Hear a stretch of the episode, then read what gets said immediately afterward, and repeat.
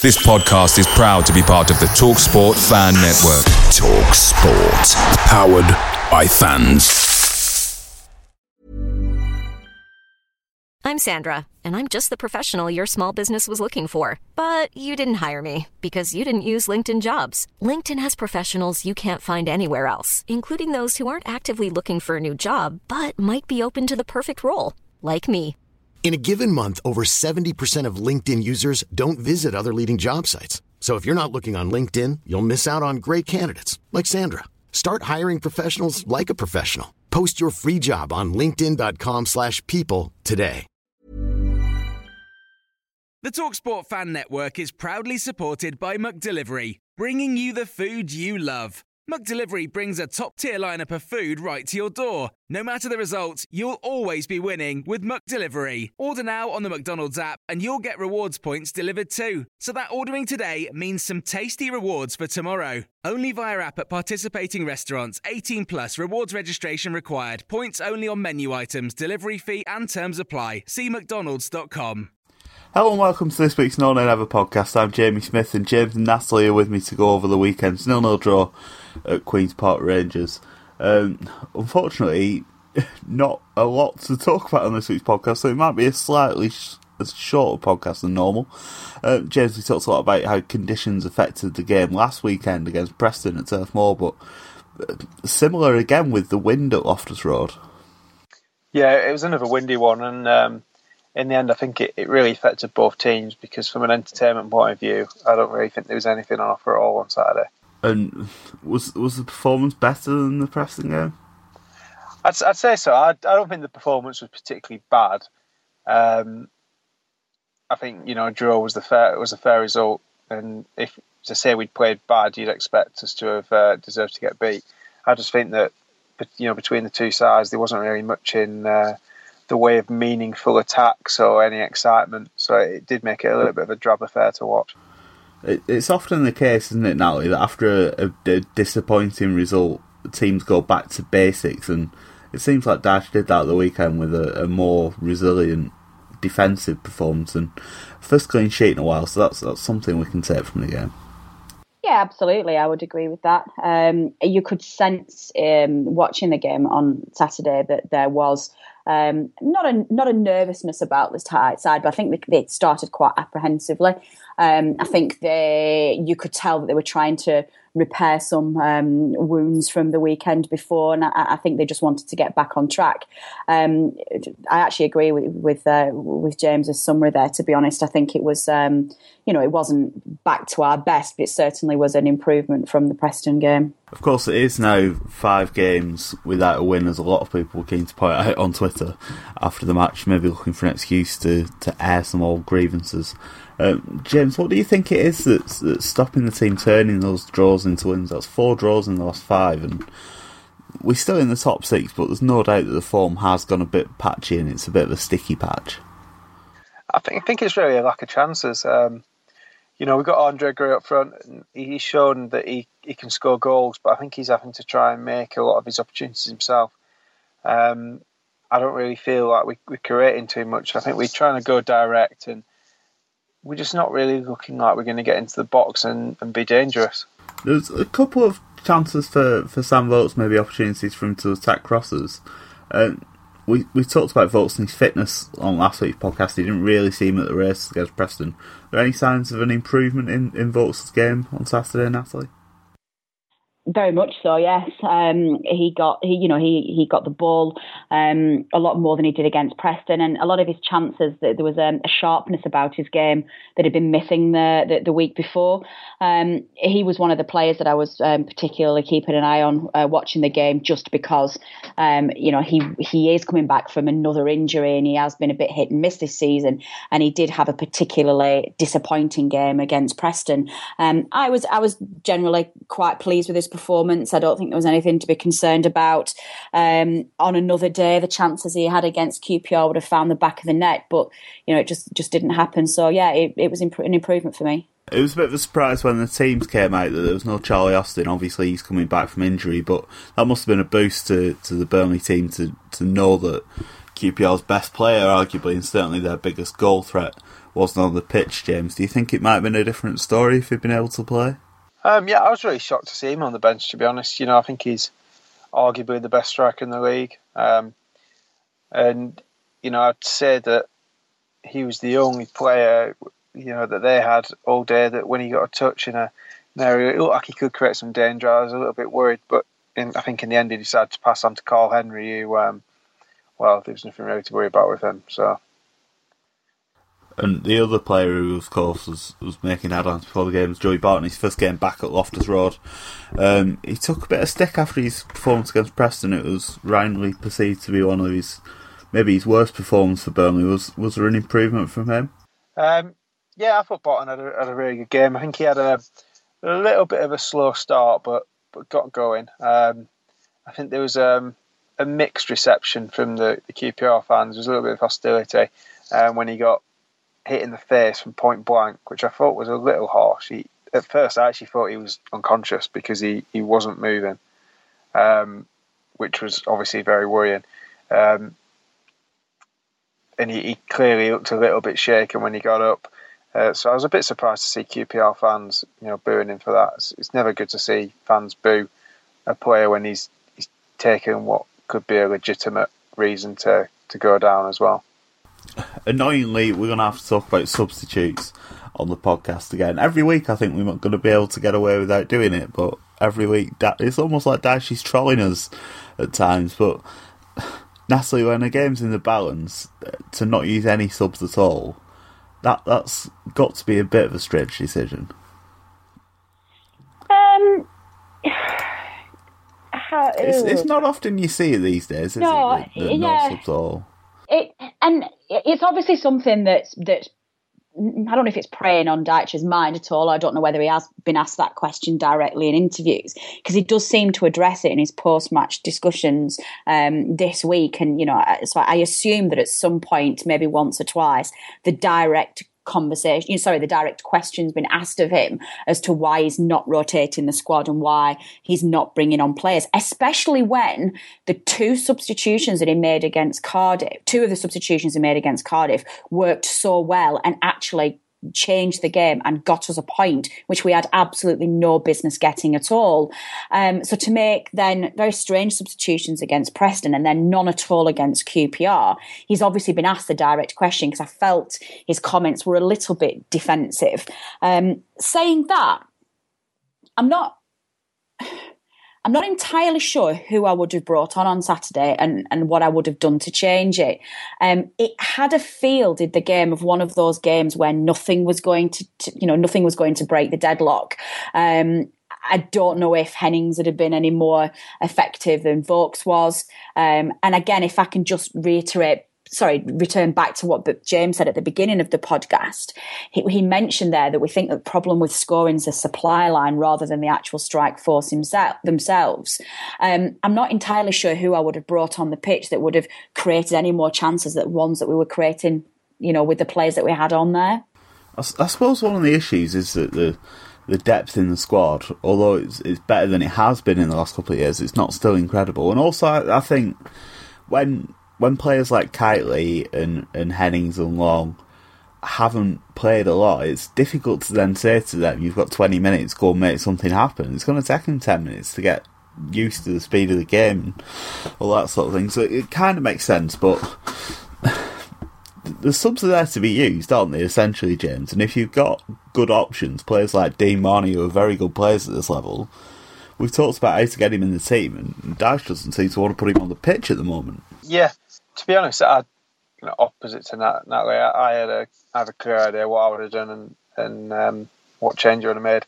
I thought that that George Boyd was he was getting into good positions, but he just didn't seem to be taking the ball with him at any point. So every time he looked like he could could break into the box, he left the ball behind.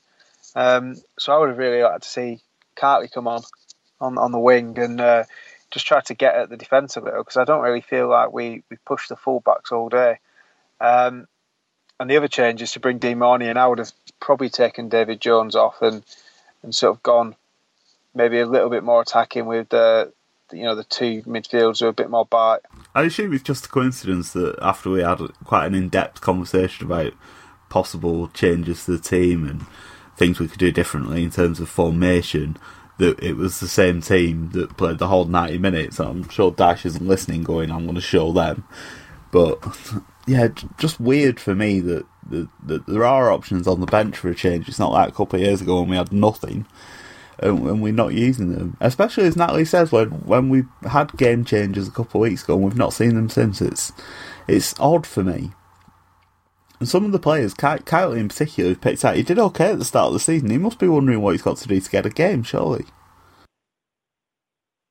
Did, just going back to what we were talking about with, with comments, though, are we reading anything into? I mean, it was a little bit weird his interview where he said that there was a lot of pra- I think he said I can't remember it word for word, but I think he said something like there was a lot of expectation on the players who were playing, and they know that it won't always be like this. It was a really weird comment that he made post match, and I'm just wondering whether he did have some game plan where this was some last chance saloon for these 11 players that they were playing. The, the likes of Boyd, who, you know, as James said, it just you know, wasn't entirely at the races on Saturday, as he hasn't been for most of the season, and whether actually this was, you know, some kind of game plan where he said to them, "This is your last chance. You're going to have to go out there and prove to me that I'm justified in picking you. Otherwise, we're changing it." Or is that, you know, is that Dyche's style to play those kind of mind games? It's an interesting point. I think when the, the team news came out, it was obviously uh, no one was really shocked, but maybe a lot of people were hoping for a change, if that's that's a good way to put it. Um, I had a brief conversation with Andrew Greaves from the, the Telegraph on Twitter, and I suggested much the same as what you've just said that maybe it was saying to the players, look, you weren't at the races last weekend, go and put it right. Um, so, but rather than a last chance thing, more giving them an opportunity to to do things properly because we obviously didn't play well against Preston and the result didn't go our way. Um, but we spoke so much about getting Marney into the team. I want to keep coming back to Steve Marney because he's the player that's that's the obvious one that's not in the side to come in. Um, but he, he's not got on the pitch in the last two games. We talked in, in detail last week, James, about how to get him into the side. But is it just the case that, that Jones Barton is going to be Dyche's first choice, do you think? Or, or, or will we see Marney in the team at some point? I don't know. I think you've got to see Marney at some point. You know, he's, you know, we're not doing bad this season by by any means. You know, people say we haven't won uh, in five games, but we've also only lost one in thirteen or whatever it is. Um, it's funny how you can look at the form in different ways, and it? it's one of those runs. Yeah, it's, it's definitely a weird one, but I think you know you got to look at it while you're still picking up points. I, you know, I don't think you can complain too much, but it's clear we need to start scoring more goals. And I, for me, I think that's what it is. It's it's getting opportunities. You know, I don't think we've played necessarily badly, but we've not been, um, you know, we've not really been creative. And I think, you know, part of that, yeah, will be the you know the conditions. The you know the wind definitely isn't conducive to the style of football we normally play, but. Um, we just we need to get into the box more, and I think that's for me is the you know the the, the be all end all of it. And I think, you know, a player like Dean Marney helps you get into the box more.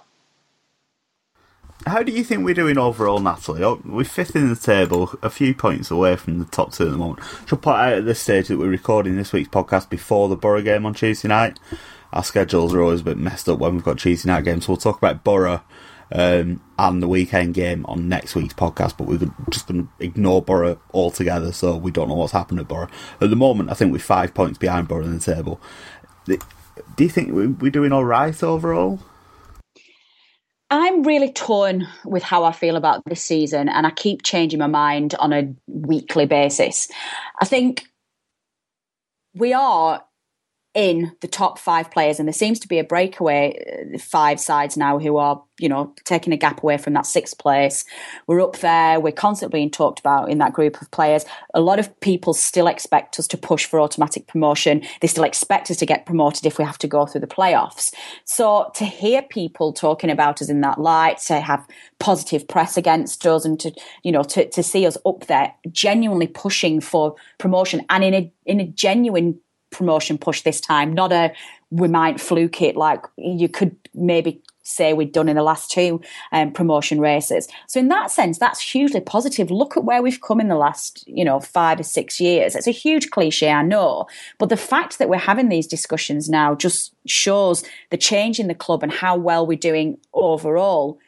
But there's still that but, and there's still that thing in the back of my mind where we've just we've not yet performed as well as we all know we can do. We've not yet, you know, destroyed a team and you know I, know it's not all about that sometimes they say it's about you know winning ugly isn't it but you know we've not yet pulled out an amazing performance we've not yet looked like a side that could genuinely challenge um so I, I'm, I don't know. I, I, I genuinely don't know how I feel about how we're doing overall this season. I guess we're doing okay.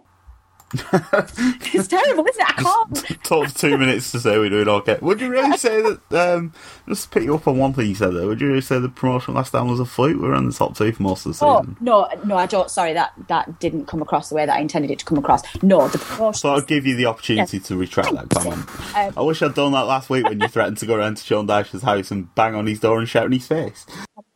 Like delete that from all the records and pretend I didn't say that because he is quite scary. Um, no, I, I will clarify my comment there. By our last promotion was by no means a fluke. We obviously we played outstanding all season. We thoroughly deserved to go up. When I say fluke, I mean where we were at the beginning of that season. We were favourites to be relegated. We weren't set up. You know, we weren't talking about pushing for promotion before the season. It was se- unexpected. Yes, that's that's a be- much better word. Thank you, Jamie, than the one fluke that I used. So that's that's what I meant by that. Yes, sorry. Excellent. uh, we're coming into the, the Christmas period now, James. Obviously, it's a busy time of year, and o- uh, often it has a, a big impact on on where teams end up. You play these five, six games in the space of three weeks, and there's a lot of points up for grabs. Burnley are in a good position, but this run of form, we need to get out of it and get some wins on the board, surely. Yeah, no, for definite. I think um, you know, I think Saturday needs to be really seen as a springboard for, for our festive period, and um, you know, we need to need to get a good result and, and take that you know positive energy into the into the Christmas period because, as you said, the, the games come thick and fast at this time of year, and they're important. And I think once you get to the other side of this period and you look at the table, then think that's when you really start to see it shake out a little bit more and. Um, you know, you can normally see then who you think is going to challenge the top two spots, who's going to be in the running for the playoffs, and there's not normally too many surprises, you know, further on from that. Um, and I think as well, you know, it's an opportunity to to maybe change the side a little bit because I know it's not Dyche's way, but um, when you've got games coming, you know, thick and fast, it, it can be the time, you know, maybe to rest people. And I think, you know, I don't know for for certain, but I, you know, you'd think that the the substitution of uh, Derek against Ch- uh, Preston might really be um, an indicator that he could be someone who might get a rest over one of the festive period games and you know let Lowton um, get get a start. Um, but it, it, you know, like you said, obviously it's, it's massively important that you start picking up points around the Christmas period. Well, like I say, it's, it's pretty much two games a week for the, the foreseeable future. It's, this is why we love the championship, though, isn't it? Natalie, the games come all the time, and if you if you lose one, you know there's going to be another one along in a couple of games' time. But on the flip side, if you get into a bad run, it can be difficult to get out of them unless you've got maybe a spark from somewhere. Where, where do you think the spark could come from? Because there's good players in the team, but for me, it lacks a little X factor, someone who can produce something unexpected, a from out of the blue. I- I'm not sure we've got that in the squad at the moment. Um, yeah, I think that's probably a fair comment, to be honest. Um, but then it seems ridiculous to suggest that because you look on paper at some of the players that we've got in our squad, you know, um, right the way through. There are quality players in there, and there is, you know, players who are capable of, of just performing way, way, way better than they are doing. Um, Barton, you know, he he brought that spark when he, you know, he, he came into the side, you know, a little bit later than everybody else just while he got fit, but he brought that. Gray can do that, and and to an extent, players like Vokes can do the same.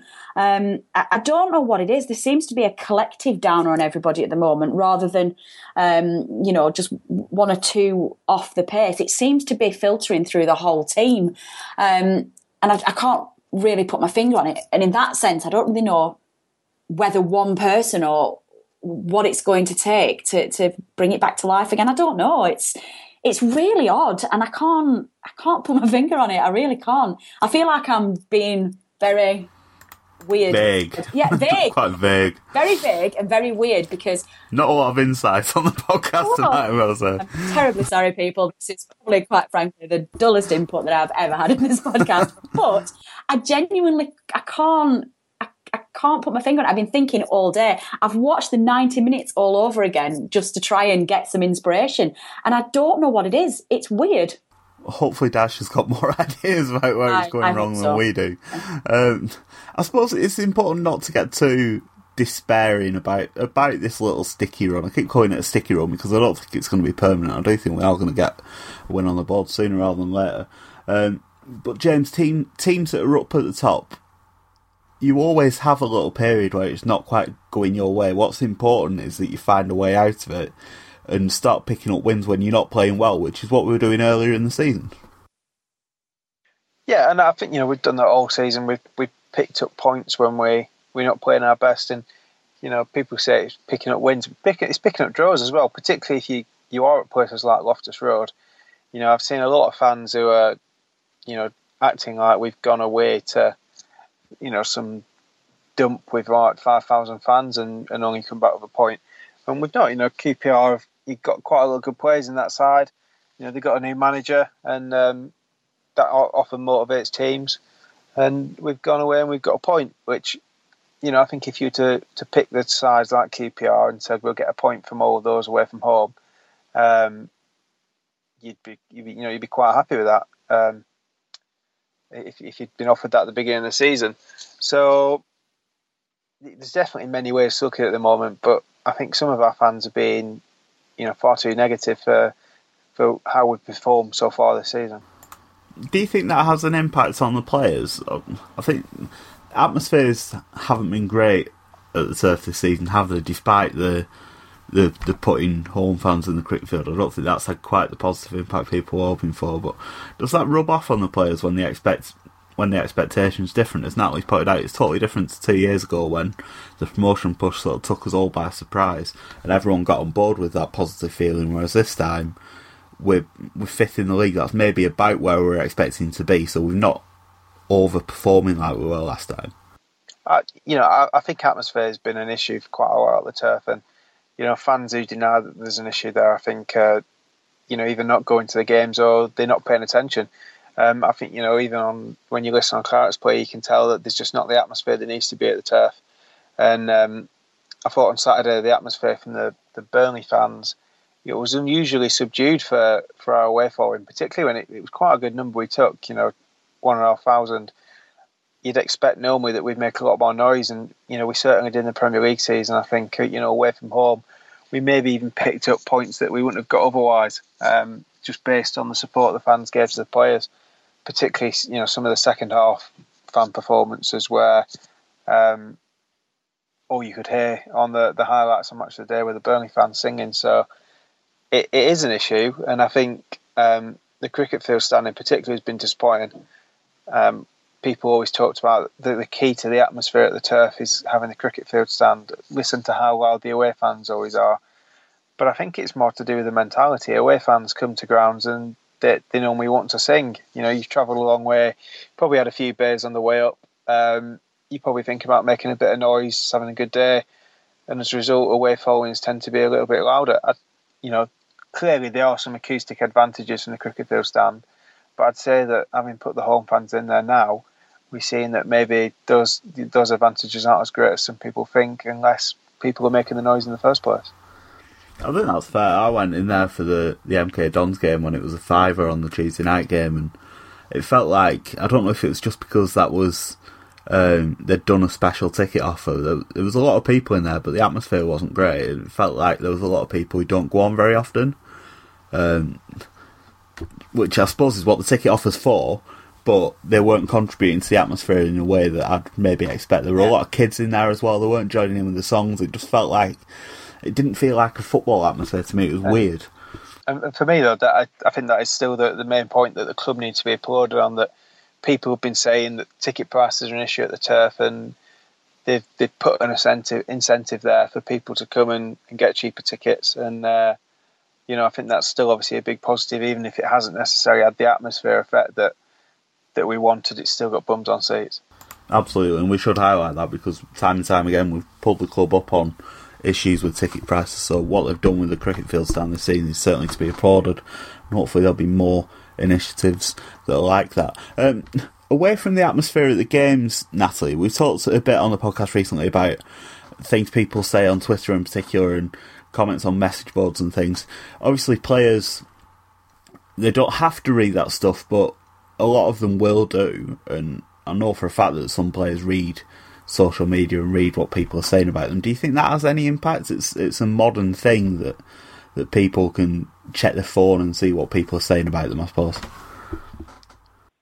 I, if that's true, and I, I, I don't, I don't know, so I'm, I'm not coming at this from, from any authority whatsoever. If that is true, and there are some players who will read um, message boards and social media to get feedback on their performance, I cannot believe that it doesn't affect them because regardless of, of their jobs, regardless of, of the ridiculous argument or they get paid X amount of money, they shouldn't care about this per week, which is ludicrous. But you know, they are fallible human beings. So if if they are reading some of these comments, and we all know how bad certain trolls can be and you know keyboard warriors get on there and, and start shouting off with with their opinions then absolutely that's going to affect them i can't see how it wouldn't do um, i personally wouldn't. Um, I, I wouldn't Google myself. I wouldn't. I wouldn't dare read anything if I if I was in the public eye. I'd be terrified. Um, so yeah, if that's true, then yeah, I would. Um, I, I, would. I would be very surprised if it hasn't affected them. It's tricky though, isn't it? Because the temptation to to to have a look must be unbearable. There's been a couple of people who read Claret's Mad will be aware of the, the, the Kyle Lafferty stuff that was a bit crazy, and certainly. Um, I think Danny Ings was one who, who got upset at some stuff people said on Twitter, and maybe he had one goal celebration where I think he put his hands behind his ears. It was a bit unnecessary. I think maybe in in response to to what people were saying, but for me, it just feels like there's no momentum at the moment. Two years ago, we started the season okay, and it was about October, November that we really started putting the results together and it was QPR at home that I felt was a, a real watermark where we sent that message to the league by beating one of the main promotion rivals, absolutely blew them away, and that announced us as a force to be reckoned with. I felt we haven't done that to anyone this season. The, the wins that we've had tend to be quite narrow. There's been games where we've been in control and we've let the opposition back in. Rotherham away, for an example, where we should have put them away comfortably and ended up scrapping to get the three points at the end. It just feels like to me that maybe the expectation is weighing on them a little bit. I don't know if that's fair or not, but I think that's really fair. I think that's a really good point. It's it's something that they've got to get to grips with, surely, because yeah. we were going to be seen as one of the favourites this year, and then when you go and spend six million pounds on one of the best players in the league, and whatever we pay in Joey Barton, that's yeah. going to put us up there. And and yes, teams will come and want will we're seen as a scalp now, so that's another angle to it. But I think the players have to, and there's players that are underperforming, as you've said. Boyd, I think in particular, I don't think they're coping with the expectations at all.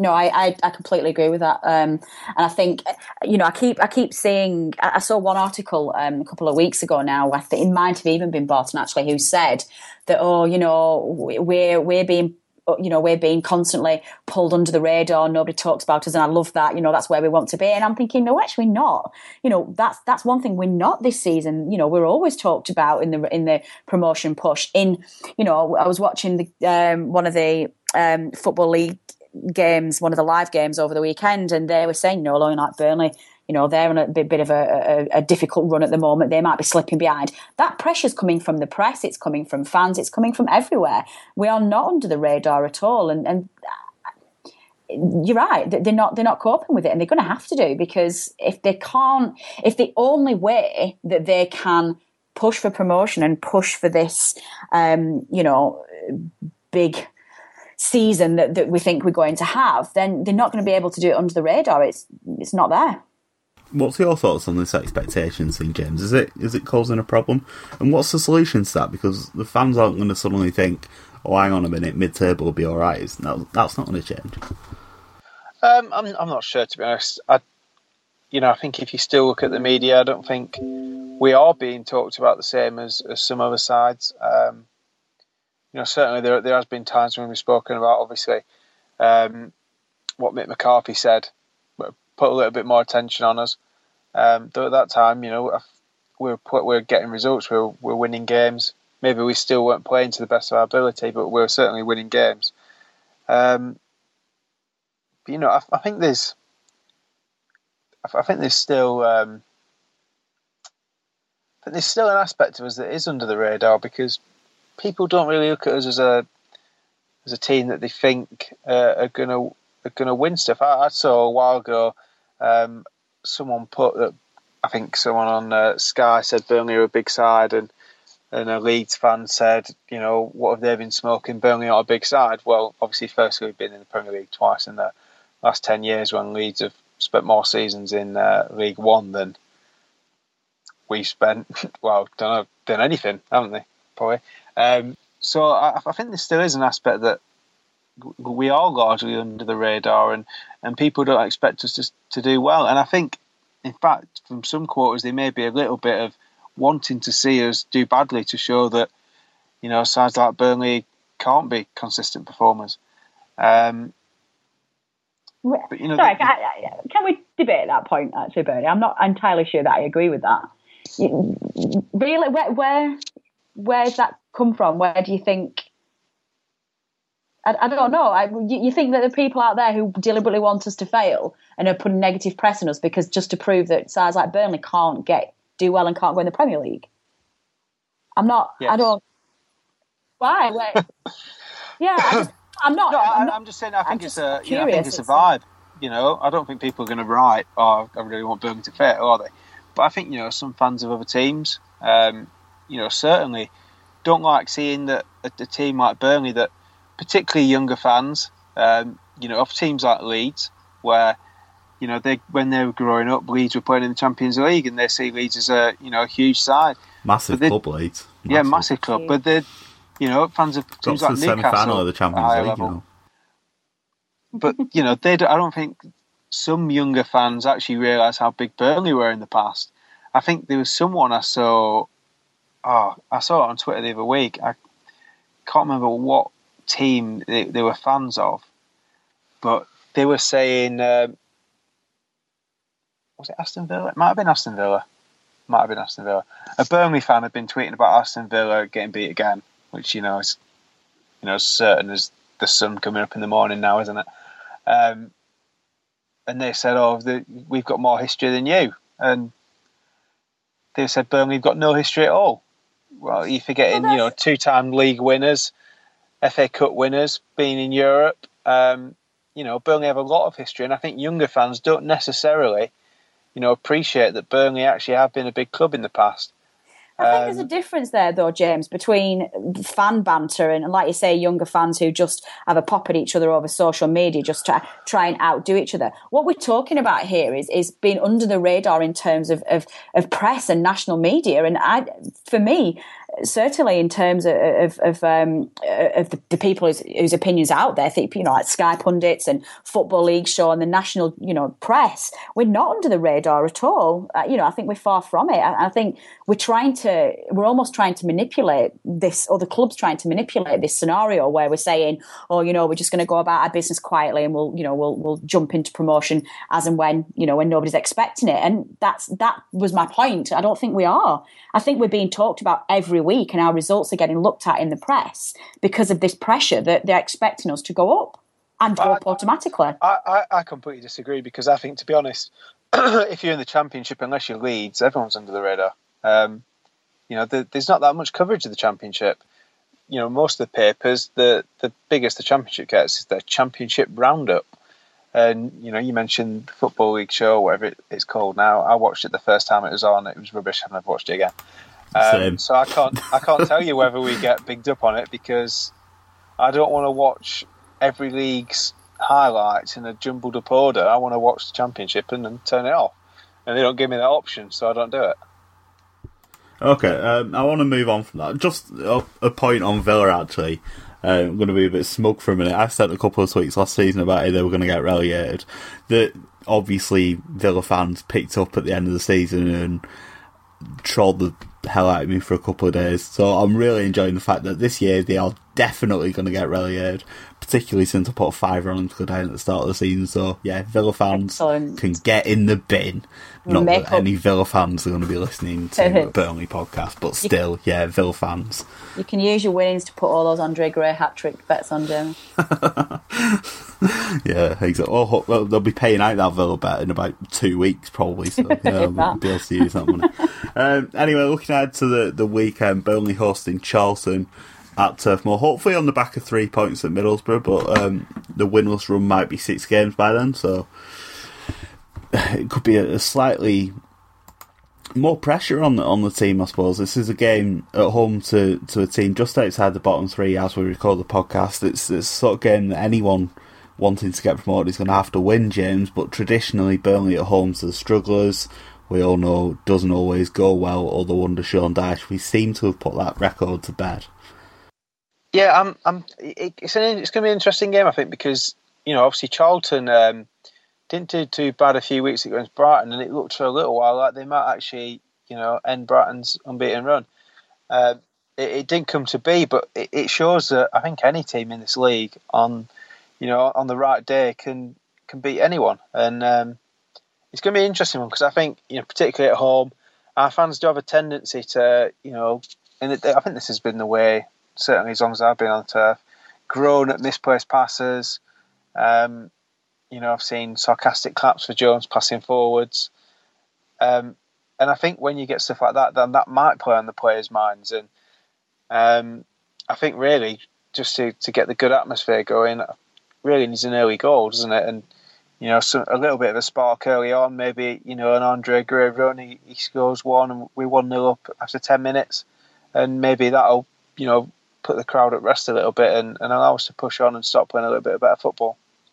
It's obviously been a difficult season for Charlton. I'm sure the relegation battle is probably what they were expecting, but they've been improved of late. As you pointed out, they almost turned Brighton over um, a couple of weeks ago, and no one's beaten Brighton, so that, that's a result that people had to take notice about. They beat Sheffield Wednesday at home. Sheffield Wednesday pushing for the top six, and they won at Birmingham, another team challenging for the playoffs. So they had a couple of eye-catching results recently, even if they did get beat four games in a row without scoring a goal not that long ago. But Natalie, it's the sort of game where everyone's going to expect Burnley to win, and probably quite comfortably. Yeah, I think that's fair. Um, and I think um, for me, it's all going to come down to how we play at Boro midweek. And I, I know this sounds like a little bit of a, a fudged answer, but if we can get a result, and I don't necessarily mean a win, if we can get a, um, a draw um, away at Middlesbrough, which again, like QPR, would be a really good point um, away from home. If we can get a decent result against Boro, I expect us to beat them quite comfortably. If we take a hammering at Boro and this dodgy spell um, continues, then I suspect we're going to have a much tougher game um, and a much more uncomfortable game than we would maybe like. And then I will feel a little bit uncomfortable um, at the game. So I think it depends on Tuesday night. Fair enough. We'll round off with, with predictions then. Um, I don't know how you're going to say Tuesday night's game into account when you do a prediction, Natalie, but um, give you a minute to think about that. Um, James, the Andre Gray hat trick, is it going to happen this time?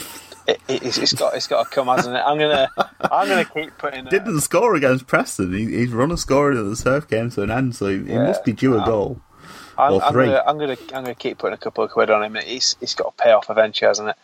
You know, he was eighty to one at the weekend. Actually, maybe a dry spell is going to do me a favour because he'll come back explosive we score a hat trick, and I've got like 130 to one, and you know, the beers on me. He'll literally But, be a um, millionaire. but yeah, it, it, it's a hard, it is a tough one to call. I think Charlton's, I think teams like this are the harder ones to predict than any others in the league because you know, like I said, what they did at Brighton the other week, um, and I think actually they had a man sent off, didn't they? And they may have held on if it hadn't been for that. Um, but you know, I, I think we've we've got to say we, we're going to win and we're going to get our festive period off to a, a really good start. Um, you know, regardless of what happens at Middlesbrough, because you know Middlesbrough are a top quality side in the league, and I think just a point there would be nice. So it'd be it'd be nice certainly to come out of this week with with four points um, as a minimum, and um, you know a couple of goals and a, a, clean sheet would be good as well. So I'm going to go for um, going to go for two 0 Not quite the Andre Gray hat trick because I, I, I don't want to I don't don't want to predict it too often, but. Um, you don't want to predict it too often. You predict it every week. Uh, as James has pointed out, NASA, it is important to use this game as a, as a springboard, isn't it? We've got some tricky games over Christmas. We've got to go to Hull on Boxing Day, Ipswich at home on the 2nd of January. These are going to be difficult games. This is one game that you should put down as a home banker. It should be, yes. Um, so I'm I'm going to utilise my reverse psychology again that nearly worked last week. the reverse psychology that was so successful. Well, time. I said that we were going to get beat like 7 0, but we didn't get beat, but we got a good point away at Loftus Road. I obviously just didn't say enough goals. So I'm going to say we're going to get yeah. beat 14 0. I'm just, I do jest. Um, I'm, I'm going to be blindly optimistic and I'm going to say it's going to be a comfortable 3 0 win, um, assuming that we get a result um, away at Boro. But I think. I, I think that we will. I think this will be the game where everything slots back into place and sets us up very nicely for a good festive run. Excellent. Um, well, I agree. I think it should be a home win, least. So hopefully, we'll have at least one win to talk about next week's podcast. We'll do the Boro game on there as well. I'm making the trip up to Teesside. I know I had to treat myself a couple of days in Teesside just before Christmas.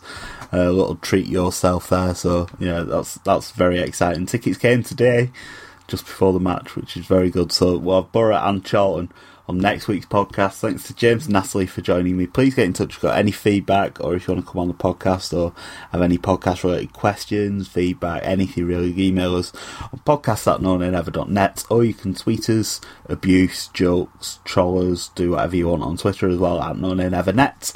We'll be back next week. Thanks to Neville G for sponsoring the podcast, but that's all we've got time for, so we will catch you next week. Goodbye.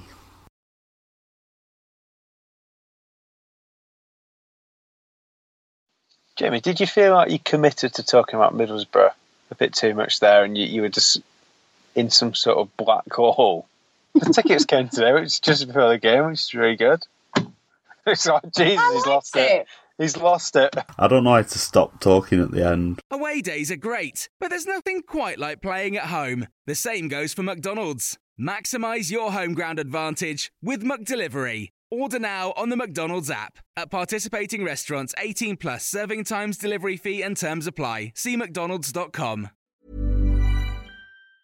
And there it is. That's as good as it gets on this stage. Nissan Townstar EV strikes again. It's an unstoppable van. Unstoppable. Look, just fantastic. You can actually see the Pro Pilot technology in action. Effortless parallel parking. It moves with all the confidence that comes with a five year warranty. And with a bench full of all star van experts, there's real strength in depth here. That's all star quality. Search Nissan Townstar EV and visit your local all star van centre to see for yourself. Terms and conditions apply. Five years or 100,000 miles, whichever comes first. ProPilot is an advanced driver assist technology. Driver's responsibility to stay alert, drive safely, and control vehicle at all times. This podcast is proud to be part of the TalkSport Fan Network. TalkSport. Powered by fans.